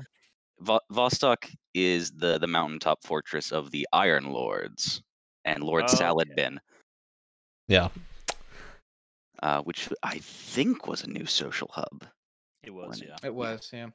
And that reminds me another thing about why like Destiny even has a community that that keeps being like alive is that if you buy the games when they come out, okay, that's sixty dollars down, and you buy the season pass, that might be like another forty to sixty. You feel obligated. you feel obligated because okay, they're going to add these anyway. Maybe I saved up money for it. Whatever, the better content comes in these anyway, as it has in the past with the last game. Fine, you buy that. That's that's that's a hundred to hundred twenty dollars. Then Bungie has the the balls to tell you that oh, that season pass that was for the forty dollars two DLCs. We are going to add four more that were not included in that, and we'll have their own season passes or be thirty dollars in their own right. And after the next few of those come out, we will release the whole game with all four of these things for twenty dollars. So all the people that spent five times that when the game came out look and feel like absolute buffoons. Oh, how it feels to to be a new light. anything more. Clowns. Oh, how it of feels to be a new light. Yeah. And, All and right. for for me, it's like a. Oh, are we moving on? Uh, go, go ahead. Say, say this will be the last thing for a moment, but yeah. go Well, ahead. It's get the last it's it's it's a uh, it's a, a a complex like combination of hatred that I have because it's which sounds bad, but it's the kind of thing where it's like it's it's a combination of me wanting this game to do well and like waiting for it to really achieve its like potential and just having continually it not reaching that what what I think it could be. And maybe that sounds unfair, but it's just you have these glimpses of like these people know what they're doing. Like I legitimately think Gambit is one of the coolest multiplayer anything I've ever played. Definitely, yeah. Gambit is, in my opinion, yeah, one of the Gambit I loved in Destiny 2. That wa- that was And the that- and multiplayer that- mode that I played a lot. and that tells you that that tells you it's like these people are really talented and they could do something great if they really like not that not that they're not trying but like it just it just gives you these this these small bits of hope is like oh these people really are talented and they know what they're doing and then they just just drop the ball in so many other areas it just it's so it just makes me so sad i just Yeah. get sad whenever i play it now I'm especially so, because they they're they've done better you know I'm so tired of all the cheaters, Wyatt. All I'm so tired. So Alex, that was the last word. We're, we're moving on. We're gonna come back to Destiny because I think the one thing we all probably really want to talk about is the uh, the sunsetting of content. So that's gonna be our finale talk But before we get to that, lessons. Oh, I wanna- because we're already we're pushing an hour already because Oh, I think we all play a lot That's of what these games and have a lot to say. us. So I want to briefly talk about Warframe because I think Warframe is that Yay. other side of the coin. Woo! Uh, I feel Warframe also makes me sad. It's good vibe time. and, and I'm gonna stay out of the out of the way of this conversation for the most part because Warframe is a game that I pick up constantly, and I'm like, I just can't get into this, and and that's fine. Like there are totally. but it makes me sad because it really it does seem like a great game. Uh, uh, who who works that? Not Crystal Dynamics. It's uh, um, di- digital extremes. Digital Extremes. Digital Yeah. Extremes, For for some reason, I get those two confused. I don't know why. Um, they they seem like a really great company. You know, they, They they seem like they really respect their fans and stuff. And I just wish I got into it more. And that's all I'm gonna say. I'm not gonna let you guys talk now. Yeah. Uh, so I think the the reason why it's kind of bowing out a bit is he has by far the least amount of experience with Warframe of the three of us. I think. Whereas By Wyatt far. or not Wyatt, uh, Brett, Alex, and I have played some degree of Warframe. I I think I've definitely played the most. Yeah. Uh, I've I've got quite a lot in there in Warframe, and I still play it pretty much every day, at least a little bit. Uh, Check how many hours I have on Xbox while you're talking. but yeah, 200, maybe maybe a little short of that, but yeah, I, I've got Nice. somewhere upwards of like I want to say somewhere in like the 800, 900 range, and that, Oh my that's a bit of I put a lot of Warframe. well, I've been playing Warframe for to you, seven every, years. Like, like, like it's almost like a flip of the coin whenever I talk with you, Randy. You're like, oh, I'm playing Warframe. Like, I want to. Well, because I go in and out. When I say I play Warframe every day, I every day I log in, like check my my clan stuff, and then leave. If if if I want to like a few up. times a week, I will play like a, a a like an hour or two of missions and whatnot. but that adds up. Oh, absolutely. But like I I don't play actively play it every day, but I, I log in every day, and then I'll play actively like once a week at least, and then do my my like weekly stuff. And Warframe is really conducive to that kind of playstyle, which is what I like. Because I think Destiny is conducive to players that are hardcore and have like three to four hours a day. You gotta binge. It's like Yeah. a- Yeah. It's it's like a well, and and and the and Bungie has admitted that it's supposed to be designed that way on multiple occasions. Yeah, and I, I think that's sure, but at the same time, I, I think that's an issue with the design of the game because I, I feel like they could grab a much larger audience if you're allowed to have content for those people that do have that amount of time. But like your average nine to five worker doesn't have time in the week to play four hours a day of the same game. which you need to if you're going to get anything out of it. Because like we are all outliers. We're people that are in the games industry or in, in surrounding entertainment stuff. We play a lot of games because it's what we're super interested in. But Despite how busy we are, playing games is actively in, almost encouraged. yeah, it's like it's a very different situation to a lot of people. And I think Warframe is very conducive to whatever playstyle you have. It will support it. And that if you are the person that has that amount of time, you totally can play that much of it. it I- for me, I would burn out incredibly quickly if I was doing that. But uh, playing it like once a week, the way weeklies and like stuff works in Warframe is that, and this is the games as a service element that I really like is Nightwaves. So a lot of people have issues with Nightwaves because they're the, narratively because they're usually not super high effort. Um, but for the reward structure, you can if you miss a week, you can do all those weekly missions later. You don't miss out on the experience from them because you didn't play for a week. So Ooh. you can totally, if you're the kind of player that wants to play Warframe once every like two months, you can just complete the the essential Nightwave is essentially the battle pass. You can complete that in a weekend if you really want to. It would take you a long time. Like you'd have to play it like 12 hours a day for that those two days to do that. But you totally could. Eh, But if you're playing like every now and then, like once a week, you can just complete your few weeklies, or you don't even have to do all of them. Just do however many you want. Like I've done maybe a quarter of all the total weeklies from this Nightwave, and I've I'm I've maxed it out. I hit the end. And if you want to keep going, it's not like you run out of rewards. There are more rewards as you keep going, but they're nothing that is exclusive. So and go ahead, Brett. and Yeah. it's all free. You do not have to pay. Completely free. You can't pay for any of it. Yeah, well, yeah, for the reward stuff, absolutely not. You have to. You have to earn it. And like because I did that Nightwave, and now I have a cool sword that I can hit enemies and they turn into glass, and I'm like, ooh, that's cool. Oh, that's awesome. and I Wait, got Warframe? yeah, Warframe. oh, I need to. I'm really upset that I can't play now. yeah, it's there's some really really fun stuff, and the cool thing additionally is that like Nightwaves, if you don't play the Nightwave while it's active, which is usually a like four to five month period, you will miss out on the story of it. But the rewards you can get later on, in between other Nightwaves, they bring back old rewards. So if there's a weapon you really want, you can know that it will come back at some point. You're not missing it forever. Uh, and th- there's also other stuff you can get. So it, it's just very friendly to whatever playstyle that you have as a person. Warframe will adapt to that, which is what I love the most about it. Oh, by the way, um, 877 hours.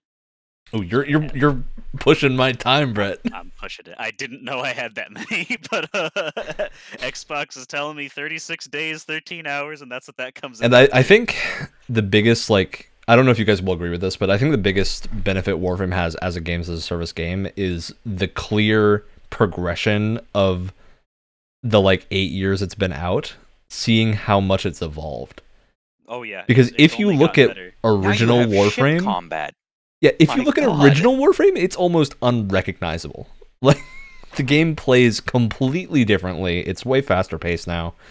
Uh and it's very clear every year that some people may or may not like all of the stuff DE does, like whether or not you like the infested update depends on if you like infested stuff to begin with. So it's totally understandable if you don't. And there are certainly issues that Warframe has, but I think most of them are w- when people talk about issues with Warframe, it's usually less of an a we're angry at the state of the game that the Destiny player base often is, and more of a we just want it to be better. Yeah. Uh, it's a little bit more friendly. It's probably what I would use to describe it. And there's Uh, also that like like systems have been there. Like I think the melee system has changed three times, and it's never been like, at least to my memory, I, I have I have not like played in at, at least like close to a year at this point, but like it hasn't been unsatisfying.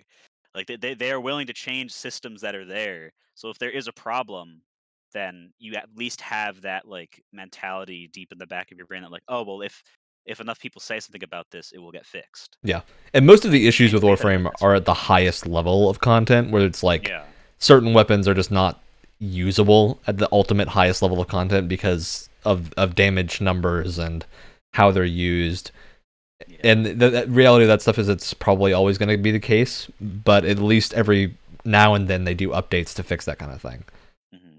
so they they attempt it it's it's a difficult situation because warframe has it, it's not like a looter shooter in that you're getting different roles and whatnot on your weapons you're always going to have this weapon and if this weapon's bad it's now it's just bad like if you really love your your bow staff if your bow staff's bad you just you really can't use it because it's bad uh, and rivens exist, which give you random stats, but they're they're not affixed to that issue. Rivens, you say? Yeah, they're called rivens. Oh. That's like the the in-game grind part of Warframe is rivens, which is Hmm. not the most fun thing, but it's also you can totally ignore rivens if you're not trying to do solo level hundred plus missions. You It's really don't need it's them. Like it's one of the only like random things that Yeah. that's at play. Like uh, not even even um farming for for parts of of prime gear which is like some of the the higher level stuff like they even made that i mean i i guess less random is a is an oxymoron kind of but like they just they made it so that you can pick You can target farm now. Yeah, yeah. You can pick which small section of the pool that you would like to farm for. And it's also Warframe has the benefit of trading systems Yeah. that work, which means if you really can't farm a thing because it's just aggravating or you really don't like doing that content, generally you can just buy it off another player by doing what you do enjoy and selling that stuff to other players, which I've done. Like, I wish I, I will say that is it's a lot easier to do that on PC than it is Switch. The Switch economy Yeah. is Yeah. non-existent, and that's how I got soft locked in there. I would imagine that's that's pretty. yeah, P- PC is Pretty by lucky. far Warframe's biggest platform. Yeah. Um, well, it's, 'cause it's it's where all the beta content comes out before they fully release Yeah. stuff. Yeah, it's also I, I think they they've talked a lot about wanting to do cross progression. Uh, cross play is a little bit of a strong word, I think, but Yeah. Yeah. cross progression has been talked about a lot uh, because they want to re- really make it so that if you love Warframe, you can go play it on your Switch on a commute or something and s- progress your character, and then go back to PC when you're at home and, and have and play however you want to. Which is I I can't wait for that. But like Warframe just adds more and more systems and things like they have mechs now that are really fun to use. They have you can go on hoverboard races. Oh, is that And is that the is that that big is that that that big black like skull mecha Yeah. thing? They're they're very I- Warhammer mechs. I I have I have lore thoughts about that that just very much make me think that we are the bad guys. Dude, I, I love how a lot of Warframe's lore is very ambiguous as to it, and basically, you you could totally interpret it as your your characters, or at least your character's ancestors were very evil. Like, Yeah. uh, but Never yeah, finished the main story though f- because of the soft lock. I'll but also I, say that like I hope to one day. Warframe offers some of the best narrative in Legitimately. like Warframe has missions that can bring people to tears because they're Mhm. amazing. Like, I I think they, it doesn't have as much content as Destiny does of that type, but the ones that come out are generally extremely high quality uh, God, yeah. and, and very fun. Like, and, and a lot of them are like missions you wouldn't expect to be. Like, I played Chains of Harrow, which is just a, about getting a frame. And when you do that mission, it reveals a ton of there's a ton of cool like unique mechanics to how you have to fight this guy. Uh, it, it takes all the stuff you learned in other story missions and you have to apply that, and then you also have this whole survival horror bit for a little while. It's just very very unique. Ooh, survival horror. Yeah, if you having to like manage a bunch of stuff and, and fight an Oh. enemy that you can't kill. It's Oh. pretty wild. It's not like resource management, but like managing light and whatnot, and just making sure that you can do what you're trying Okay, to do. I, I was gonna say because I one of the last missions I remember playing was one where you had to manage oxygen because you were in a really spore infested place, and I I do not enjoy missions like that. yeah, those are mostly for grinding. Uh, but yeah, that's not not what I meant. Uh, the main story missions in Warframe do have a ton of unique stuff. Um, yeah, Oh yeah, uh, mechanically they're really diverse. and they have ship they combat now. As much as I love saying they have ship combat, the ship combat really needs some way to do it solo because it's super hard to find teams for that. Hmm. Just because it's the rewards from it usually aren't they stay within their ship combat bubble. So if you want to upgrade your ship, you need to find people that want to do ship combat, which is hard because you need like a coordinated team of players for that, which is not really conducive to matchmaking. So that that's the one part of the game that I really do want to see an improvement on is is and they've had plans to do AI for that for a long time. Uh, but those haven't been implemented yet, so I'm curious to see when that rolls around. But yeah, it does have a lot of stuff, and I think it shows a lot of improvement over time in ways that Destiny struggles with. Yeah, I, I don't know what you, your two thoughts on overall stuff are, but go. I mean, I, I, again, I haven't played it in a while, but it's like it's. I, I'm kind of the person that plays it. Like I play it a lot for like like two or three months, and then I just I just get burnt out, and then I I I'd stop playing for a while, and then I come back and it's like, oh my god, there's all this new stuff to do. Yeah. And then I try everything, and then find out what I like and do that for a little bit. But like, if it's it's it's so great because I don't think. I mean, like, yeah, I'll, I'll go back and play something like Halo Reach just because, like, it's it's just it's I don't want to say like bare bones, but just like simple. People still play it. Like you can go back and play that game probably for forever as long as they keep making new it's- ports of it.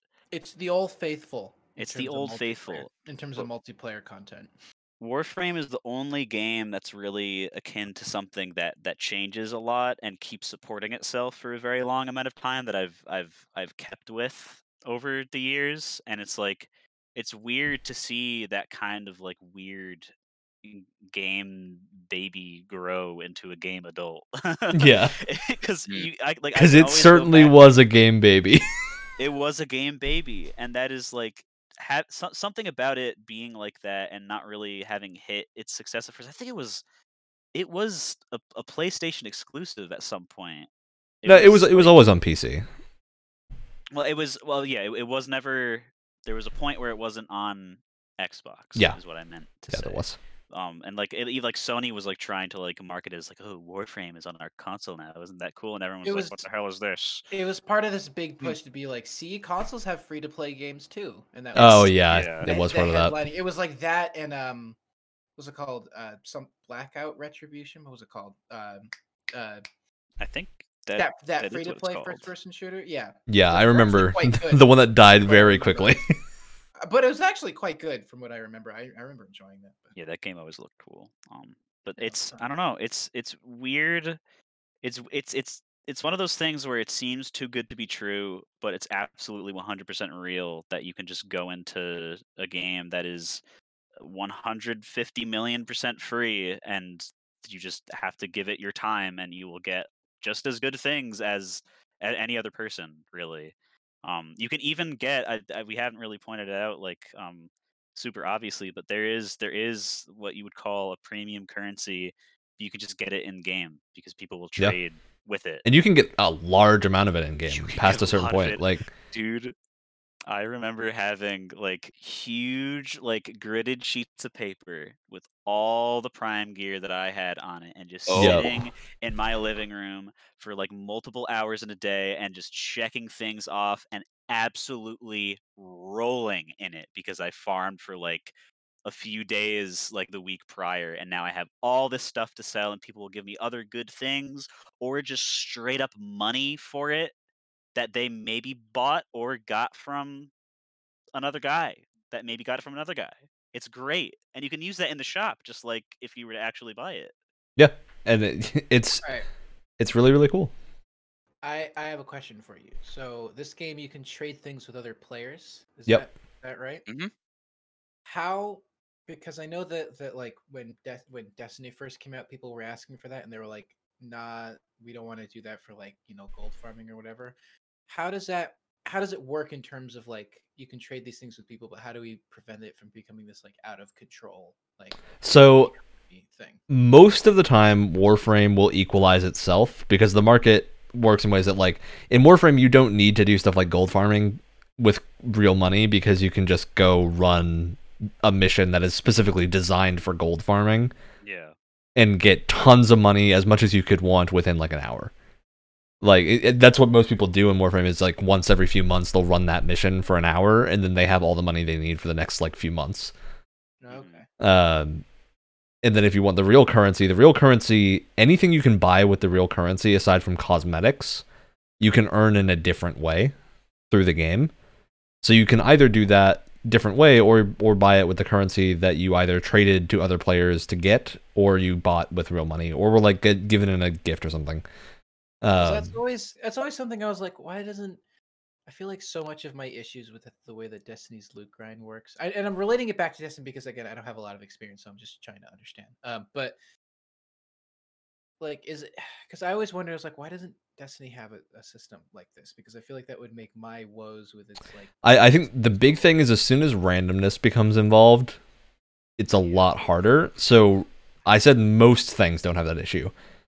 Rivens specifically are like the worst part of Warframe trading, and you should never do it. Like it's not worth it because as soon as that randomness becomes involved, people will spend like they'll ask for like fifty dollars worth of, of real of that currency to get this randomly like god rolled item. The reality is you don't need that, that god rolled item. You don't need a Riven at all for almost all the content in the game, and to But that unlock hasn't stopped anything. plenty of people from spending the money anyway. I'm going to Yeah, assume. I mean the thing I heavily doubt because Riven trading is something you can't do until very late game. Like you have to be an experienced Warframe player to do that because you need to unlock them. Like it's it's a thing you unlock through the story. So you can't do that as a new player, which makes it a lot better. So the people doing that are almost always people that are in that same little bubble.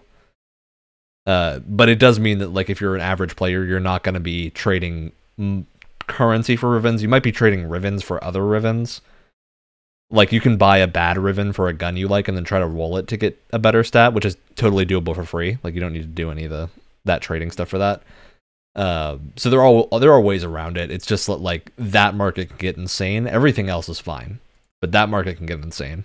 Uh, the other thing is arcanes, which are basically the end game huge grind of like doing specific activities to get these passive boosts that you can add. But those are also not particularly bad because you can just do the content to get them. Mhm. So it, it, it's generally Warframe has a lot of ways around that and tends to equalize its economy. And if there's a problem, the comp- the digital extremes will usually step in to fix it somehow. Yeah. They'll, they'll at least like realize they'll at least say something that yeah we know that this is a problem and we are trying to fix it and and then probably do it. Yeah.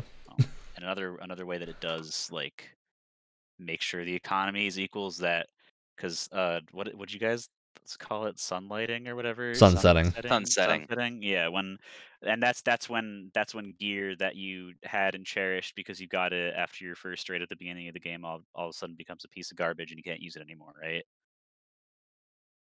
Yeah, basically. Yeah. um, they well first of all that's that's not a problem um in warframe just because of how the gear works and there's not really gear um it's mods but uh they have like they have a similar ish system where certain pieces of tradable gear go into what's called the vault but they don't go into the vault forever they go into the vault for like i think it's like a year and then they come back They in, like, rotate the in and out. Yeah. Mm-hmm. yeah they come back in the same order that they first And the reason they do this is so that when you're getting things to run those like runs of farming that stuff, it you can target farm the things you want more easily. Because if they left everything in the game, you would be dealing with like hundreds of different missions for that. Yeah, and and at the same time, you would get like you would get the same things that would be worth like a thousand uh, platinum or something. But since they since they keep cycling out, like something something that you might have gotten, I don't know, like eight months ago as just like a random like oh I didn't want to get this whatever I guess I'll keep it. It might be worth something in the future. All of a sudden, someone is wanting like six hundred platinum for it, and it's like oh okay sure because it's not in the game anymore, and then it'll come out again like next month and they'll feel stupid about it. But you have six hundred platinum, so you feel cool. It, it generally buy equalizes itself. inventory space. Yeah. At least the inventory and space in that is if you run a deal with that problem, you can buy just like ten dollars worth of the currency and get rid of that problem basically forever. Uh, Yeah. if you want to do that, or you can just like wait until you get some items to trade, and then trade and just buy some slots. Uh, they also now, if you reach the maximum experience level of thirty, as of the, the current ranks, uh, if you hit that, they just give you a ton of free in- inventory space and everything. Like if you I'm play sorry, that much, what? you get a ton of stuff. Yeah. Oh, It, it's Come hard to hit that. Like you have to level up basically every item in the game. It- that's something that is super in game. It is really hard. But every level you do, you'll get a few slots. Uh, the Nightwaves you can buy slots generally, or get them through the uh, the progression. You'll get a sl- some slots occasionally, uh, and it's also you can always just sell a weapon you have and re- re- get it again Yeah. later. So it's it's an issue that's relatively minor, although it is an issue. It's uh, funny that certain other big games said that, oh, well, vault space is, is so precious. We can't add any more of it. What are you guys talking about? Yeah. So Game that brings us to the sunsetting conversation. so that was a lie. uh, that brings us to the sunsetting conversation because I think we're we're running like an hour and twenty minutes now, so we want to get yeah. That that Oh sunsetting boy, bit out. What happens pushing when you our- put Destiny in a in a This in is true. episode? Yeah. So for Warframe, there Warframe actually did have its first instance of sunsetting, but I think the important thing with Warframe sunsetting is that when it does it, there is always still a way to get the things that are sunset. So the stuff that's sunset is like a specific map type that was really bad is now just not in the game anymore because it's not good. Uh, So the good type of sunsetting. yeah, it's it's the content that no one played and was bad is now just not in the game anymore because it was not good, and the rewards that's- from that content are still attainable through other things now. That seems That's, and that's logical. assuming and that's assuming that the developer of that game didn't just take out the content entirely. Yep. Which is Throw like, that out there. all right, so back to Destiny, Destiny two specifically. God, no, why? So recently, Destiny had a big sunsetting of content.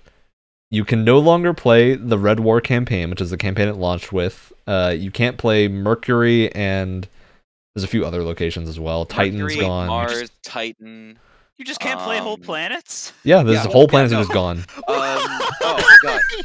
So so it's Mercury, Mars, Titan, You also can't do the menagerie, from what I understand. I feel like Mercury, Mars, Titan, and the entire Leviathan are gone.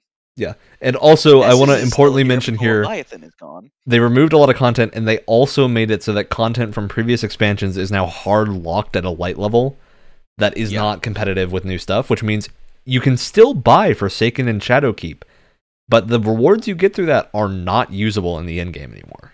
Yeah, and they they were still dropping for a while too. I remember getting Shadowkeep rewards in in random uh, loopholes. They have fixed this now, but yeah, it's still just locked at 1060, where now the the cap that you're trying to get to is what uh 1280, I think.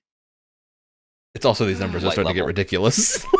Yeah, they, Yeah, they need to do a just gonna keep Warcraft numbers ridiculous. crunch. Well, and, and like of all the content that they cut, because like I never liked Titan as a planet that much, but I loved the Menagerie because Yeah, Menagerie was a lot of fun.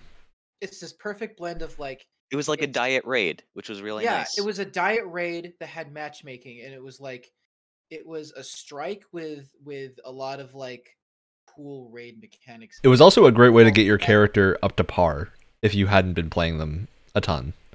and he just got to spend more time on the Leviathan, which is such an interesting location in general. Yeah. and hear Calus's gravelly, deep voice. and it was randomized, which means that you didn't play. It's not like playing a strike where it's the same thing over and over and over again. It was like um, randomized encounters and what Yeah. you would. Yeah, different again, bosses was- each week. Yeah, and it was, and again, it was cool because it had a lot of raid-like mechanics where it's like, oh, you have to shoot this enemy that drops this crystal, and then there are these like glowing spots on the wall that you have to shoot the, them with. It the taught you how to do an aspect of the Leviathan of the o- of the gauntlet bit, which back when I was playing Leviathan, many people didn't know how to do or wouldn't listen. Well, the gauntlet, I just think is not a very good like section of a raid. I don't think it. I don't think it's very well designed, personally. That was So my what- favorite bit. So what sorry. you guys are saying is that the, the bundle that just went on sale with Destiny and Shadowkeep and Forsaken, that's sixty seven ninety nine on Steam. Oh, no. no! Oh, no, that is no so way. bad. Uh No way. That's that's worse than highway robbery. and I'll, I will say it is nice that Destiny is now free to play. So if you if you were interested in that kind of shooter and Destiny, the base game, which is now not a less lot, than a shadow of its former self. It's a nuclear shadow of its former yeah, self. you don't get a campaign. What do you even campaign. get with the free to play version anymore? They cut out so much. Co- what do you even What get? you get with the free to play version? You get Earth, so the EDZ. You have the tower that you can visit, and you have Nessus, and that's it. I mean, at least it's something. I- I- It's enough to try that to get a feel for the game if you like it. Uh, but man, I do. I just have so many problems with the concept of permanently removing content that people paid for, and specifically, like I don't. I don't really mind as much about like weapon sunsetting and stuff as long as there are new cool things, which is the problem right now. There's not really as many new cool things. Uh, where a lot of weapon categories in Destiny now have like two or three viable weapons because everything else was sunset. Um, but like, yeah, there, there's um, there's there's only one rapid fire yeah scout rifle in the game now. and I'm like, the thing with the, the content is we know it's possible for games to do selective installs. You can do that in the new Call of Duties. Is you can selectively install the parts you want to play. So if you don't want to do like the campaign or you don't want to do zombies, you don't need it. So you can have less install size. If if they were primarily worried about install size, why not just make that distinction and, and be like if you aren't going to play this planet my, my gut feeling is probably matchmaking is the reason Probably. but then just remove some of the multiplayer stuff and let people do like pve things with a guild just remove the matchmaking and allow people like if they want to make a, a group to do this allow them to do it and the big thing to me is like removing the campaign because i'm like i actually enjoyed a lot of the red war campaign it's just a I fun really like the Red War too. It's it's not that narratively interesting, but there's a lot of really cool set pieces and whatnot in the campaign that are now just gone. Like there's no Yeah, way to I play mean- them. I mean, I was really, for the most part, I was digging the Forsaken campaign up until the very end. And Yeah, the, the Forsaken campaign also has some really cool missions. Like there's just some fun stuff in there. all of the fights against the wardens are real. I, are- I believe the Forsaken campaign you can still play at least, but Red I've War is gone. I've seen people have that have screenshots from the story missions, so I think I think you can still play them. It's just the rewards you get are now just completely worthless, like because Yeah. you can't upgrade them. Uh, but like the Ace of Spades mission, I believe, is not in the game anymore, No, it's not. which is really sad to me because that was one of the actual like most interesting things I did was that final mission to get the Ace of Spades hand cannon was legitimately well written. Cayde's- uh, cache logs. yeah, Titan, I'm like that right? was Yeah. actually really cool, and you just can't do that now. Okay, that that was that was all on Titan, which had still so many things that I would have loved to explore in it, and it's just we we have to wait for it to possibly come back with revamped weather. yeah i'm just i'm really hoping they come up with a solution at some point to allow people to play this old content even if it's in its own like sing- if you can only do the campaigns in single player But- Sixty dollars for each planet. Thank yeah, you. it's just so sad Yep. that it doesn't Well, exist Of all the planets that they didn't axe, I, I always felt like um EDZ was like one of the best lo- like patrol locations because there's so much. Oh, it's huge. It's big, it's, yeah it's massive. There's so much verticality. There's a lot of interesting little like spots everywhere. And then, you la- get, and then you last get to week, something like Titan where it's just like, bleh. titan was at least visually week- interesting Last week in uh last week in the EDZ, I stumbled across a lost sector that I hadn't discovered somehow before. I'm just That's this crazy. this place is huge, and also how did I not see when I was trying to get my triumph score up? it felt like an area that was legitimately interesting to explore. Like I'll never forget the first time I found that one lost sector that's like nestled in, in that like patch of trees where it's like it's like a little patch of trees with some rocks and you just jump down into a hole. Yeah, you you, like, you have to you have to hit that boulder in just the right space so you bounce down properly yeah, and and actually there's see where you're going. there's almost no indication that it's there, but you just come across it randomly, and it was such a cool feeling when you first like see it, and you're like, oh wow, like it felt like you're legitimately exploring a planet. I was fighting a cabal and I was launched right into it. Yeah, and then even I would say same thing for like um, I always get Nessus and Io uh, confused in my head. Oh but- right, Io is also not available. That's the planet I forgot. But Io was another cool one because there was an entire. I liked Io a lot. That I that I didn't see for the longest time until I was doing a bunch of grinding for public events, and then a public event led me way back to this other area, and I'm like, I didn't even know this area existed. This looks really cool. It's these these large like areas that that constantly kind of unravel and and like have these new areas, and they were just so cool to explore because they looked so pretty.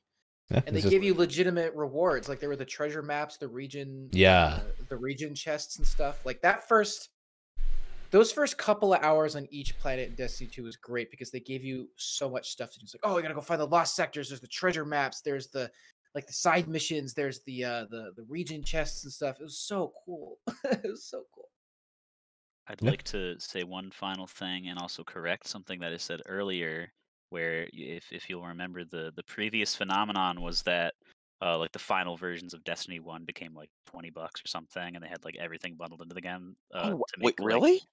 well, it, that's that's that might be an exaggeration, but they basically had like all the DLC and were around or less than the price of the original game, and it made people that stayed there and bought all of them feel stupid.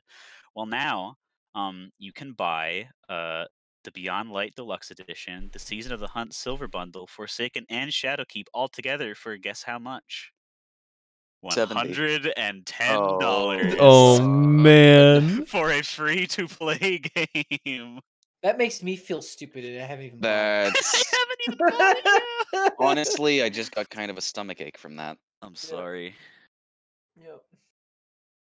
yeah I, I think that's yeah i think we've They're summed up our to- opinions pretty adequately on sunsetting What are they trying to be EA with monetization I here? I will. I will also add because uh, Ryan and I have been playing Ghost of Tsushima Legends today. Uh, it's my first time playing. yeah we were going to talk about legends we're, we were running super forgot. overtime Oh, We are. We So, are, but we'll add But- that to next week uh, and talk about there, legends a bit there are there are two games both that I've played co-op with Ryan. Interesting. Um, that I'm like, I wish Destiny was just this. The first time I experienced that when it was when I was playing uh, Remnant from the Ashes, and I was like, I wish Destiny was just this because I feel like this would but be a triple a right this but AAA with a Destiny skin on it. I feel like that's what I want Destiny to be. Same thing with Ghost of Tsushima. You have this like this v- incredibly fleshed out single player that like Free be happy- DLC.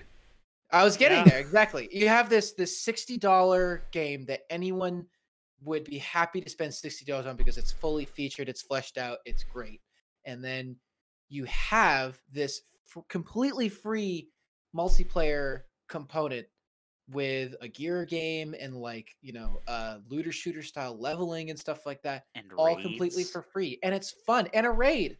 Exactly. And it and it's fun i mean the entire thing is like how cool can we make ourselves look simulator Yeah, Like, Wyatt and I were having a great many- time like with how that. many cool how many cool like samurai movie moments can we recreate simulator is, and it's also it's very clear that it doesn't have the staying power that something like Destiny will or, or does because it, it's a side part of that main game. It's Yeah. it, there's not as much dev time going into it.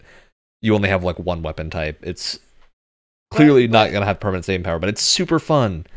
Oh yeah and it has the leveling that destiny fans crave to to a lesser extent but Yeah. it's still there And it has some fun loot. Like you get cool abilities by looting things. and the, and and Bungie has shown that they can do like you know single player set piece stuff. They've done that with like Red War. They've done that with Forsaken up until the very end.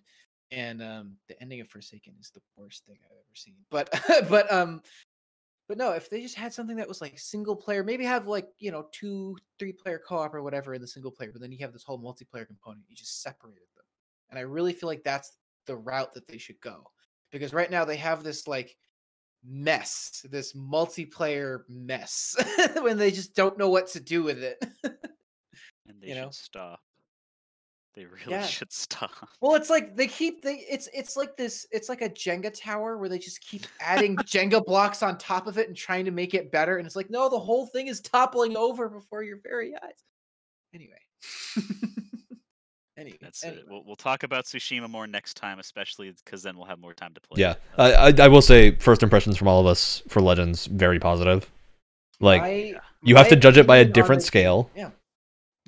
Because it's not my- Destiny, but my my opinions on the game as a whole has changed a little bit after legends and after uh you know the that sort of gear loadout update and also playing it on a ps5 but like definitely my opinions on the game have changed a little bit since we've originally talked about it which you can check out in a previous episode in in the Games Club episode titled "Ghost of Exactly. Tsushima Games Club." Uh, exactly yeah. thank you ryan yeah, you you can go check out our, our detailed thoughts on that there. But that was before Legends came out. Uh, Post Legends, I think we were all a little bit even happier with that game. Yeah. Like Yeah. Tsushima is Even one of the best value games I think I've played this year. even me which Oh. if you watch the episode you would know that's kind of a shame And Wyatt, Wyatt, you're coming. You, you keep acting like you said Tsushima was like the worst game you've ever played. No, no, no, an no, no, eight. no, no, no. No, I give it a seven. Oh, I thought you gave it an eight. I think No, you no, actually. I- I went back and listened. I think you did give it an eight, Oh, well, or at least a seven point five, somewhere in that range. po- pre Legends, my thoughts are are at a seven. Post Legends and on a PS5, they're a little different. Yeah, Post Legends for me, a game's a masterpiece. It's. I'm, I'm not gonna say it's a ten out of ten because I don't like that rating scale very much, but I still can't. I would still put the game as a I s- masterpiece. I but that, that's because I'm into samurai stuff. So. I'll say it's a ten out of ten for you. Because All I right, know then I'll- I'll agree with Brett. I won't Brett's rate it on the "No cursed rating scale, No but fear. I don't like the ratings. yeah, if you're into samurai stuff, that game will certainly be a, a masterpiece to you. Because I think I think it's the big difference between like Brett, Wyatt, and I is that Wyatt's not nearly as into the samurai aesthetic as I think Brett and I are. I would say even more than that. It's all of the technical problems that I've had, which are Which is wild because yeah. go listen to the podcast if you're interested in that. There's a whole story around up. that. I'm He's not making it Y'all up. seen the He has video evidence. Yeah. It's the even only we one. playing, even while we were playing Legends, there was a ton of just weird. Yeah, there, there was just weird stuff happening on his end, and I'm like, you're playing it on a different console now and having these weird issues. Yep. It's really funny. Uh, but yeah, Legends is really fun. It's just a good multiplayer romp. It is. It is for sure. Great visual style. And I kind of wish the whole game was more like that visual style and more set in like you know fantasy. Tsushima. Which is, not uh, if you do like that visual style, play Nioh 2, or Nioh because that's what they are. Hey, hey, hey. They're Japanese mythology. Uh, but yeah, so closing thoughts on anything we've we've talked about tonight. Um. Uh. I'm tired. Yeah. No. Yeah, no, great. Just, just, you know, just in terms of Destiny, all I have to say is, that's Hmm. all I have to say. Alex, closing those are my thoughts. thoughts. I feel like you've got something burning. The Destiny train. Um, I I don't. It's it's just fizzling for me Yeah. Yeah. at this point.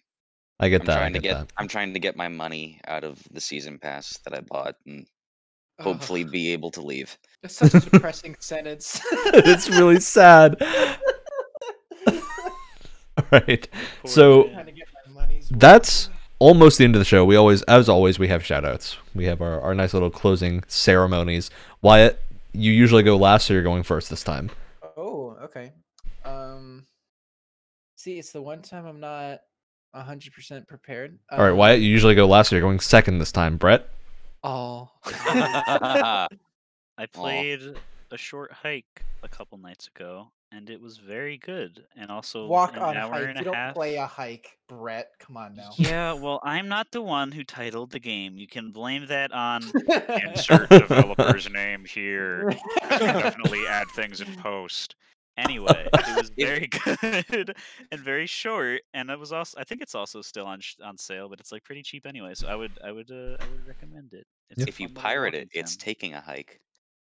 don't don't do that. they need the money. It was like two people. Yeah. Uh, Please don't pirate games. bundling mine with Brett's because it's a game thing. I beat Yakuza 5 this week. Yakuza 5 is up there with w- some of the best games I've ever played. It's incredibly good. Uh, everything I said last time is still true.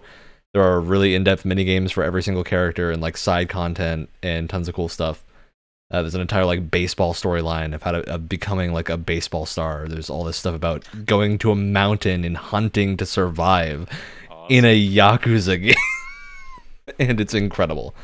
Uh, Yakuza Five, if you haven't played it, is really really worth it. Um, great game. This is very very good. Alex, Oh, I was about to do another pun, but I'm not going to. You're not allowed. I will be slaughtered where I sit by Brett. You will find me. This is true. Um. mm. That Uh, being I- said, I didn't have anything prepared. Oh no! I'm I'm ready. If Alex, if you need a minute. Yeah, I- I Wyatt- can Wyatt all right, great. So I was gonna make the joke that because I said Wyatt was going second, he's now going last, like he usually does, but now he's going third. Thank you, Alex. uh, shout out to Hades. I'm almost 50 hours in, and it's still surprising me with What a great game! and Good things. game. I don't think actually formally talked about Hades. We've always been planning on doing a uh, a games club episode, but we haven't yet, and we really need to because I, I have- think a good time to do that will be after the Game Awards because I th- I have a feeling there's gonna be some Hades talk it's during that. sweep. It is gonna sweep the Game Awards. I swear. Um, but no, it's a it's a game. Uh, just shout out to the game's ability to surprise me after 50 hours of me playing it. It's still doing things where it's where I'm like, oh, like I wasn't expecting that, and uh, that's really impressive to keep someone constantly surprised uh, over a span of 50 hours. So well done. Alex, I feel the I got burning it. sensation of you Um, being ready. Yeah, yeah. It is a burning sensation. Maybe I should talk to my doctor about that. um yeah actually uh, shout out to pecan pie i had no idea the horrifying amount of ingredients that was in it when i tried to it Yeah. thanksgiving there is a cup of corn syrup in that thing For one pie.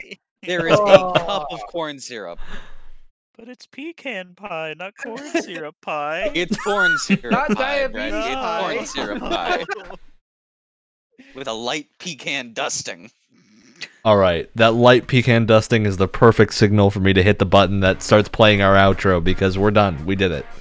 It's going right now. You know what that you know what that reminds me of though, Alex? I remember watching a Hot Ones episode and they had a Gordon Ramsay and he was telling you how to make the perfect burger and he literally made the burger and he put in two whole sticks of butter in the pan as he was cooking the burger. What is he? Is he trying to make a fucking hollandaise sauce? I don't know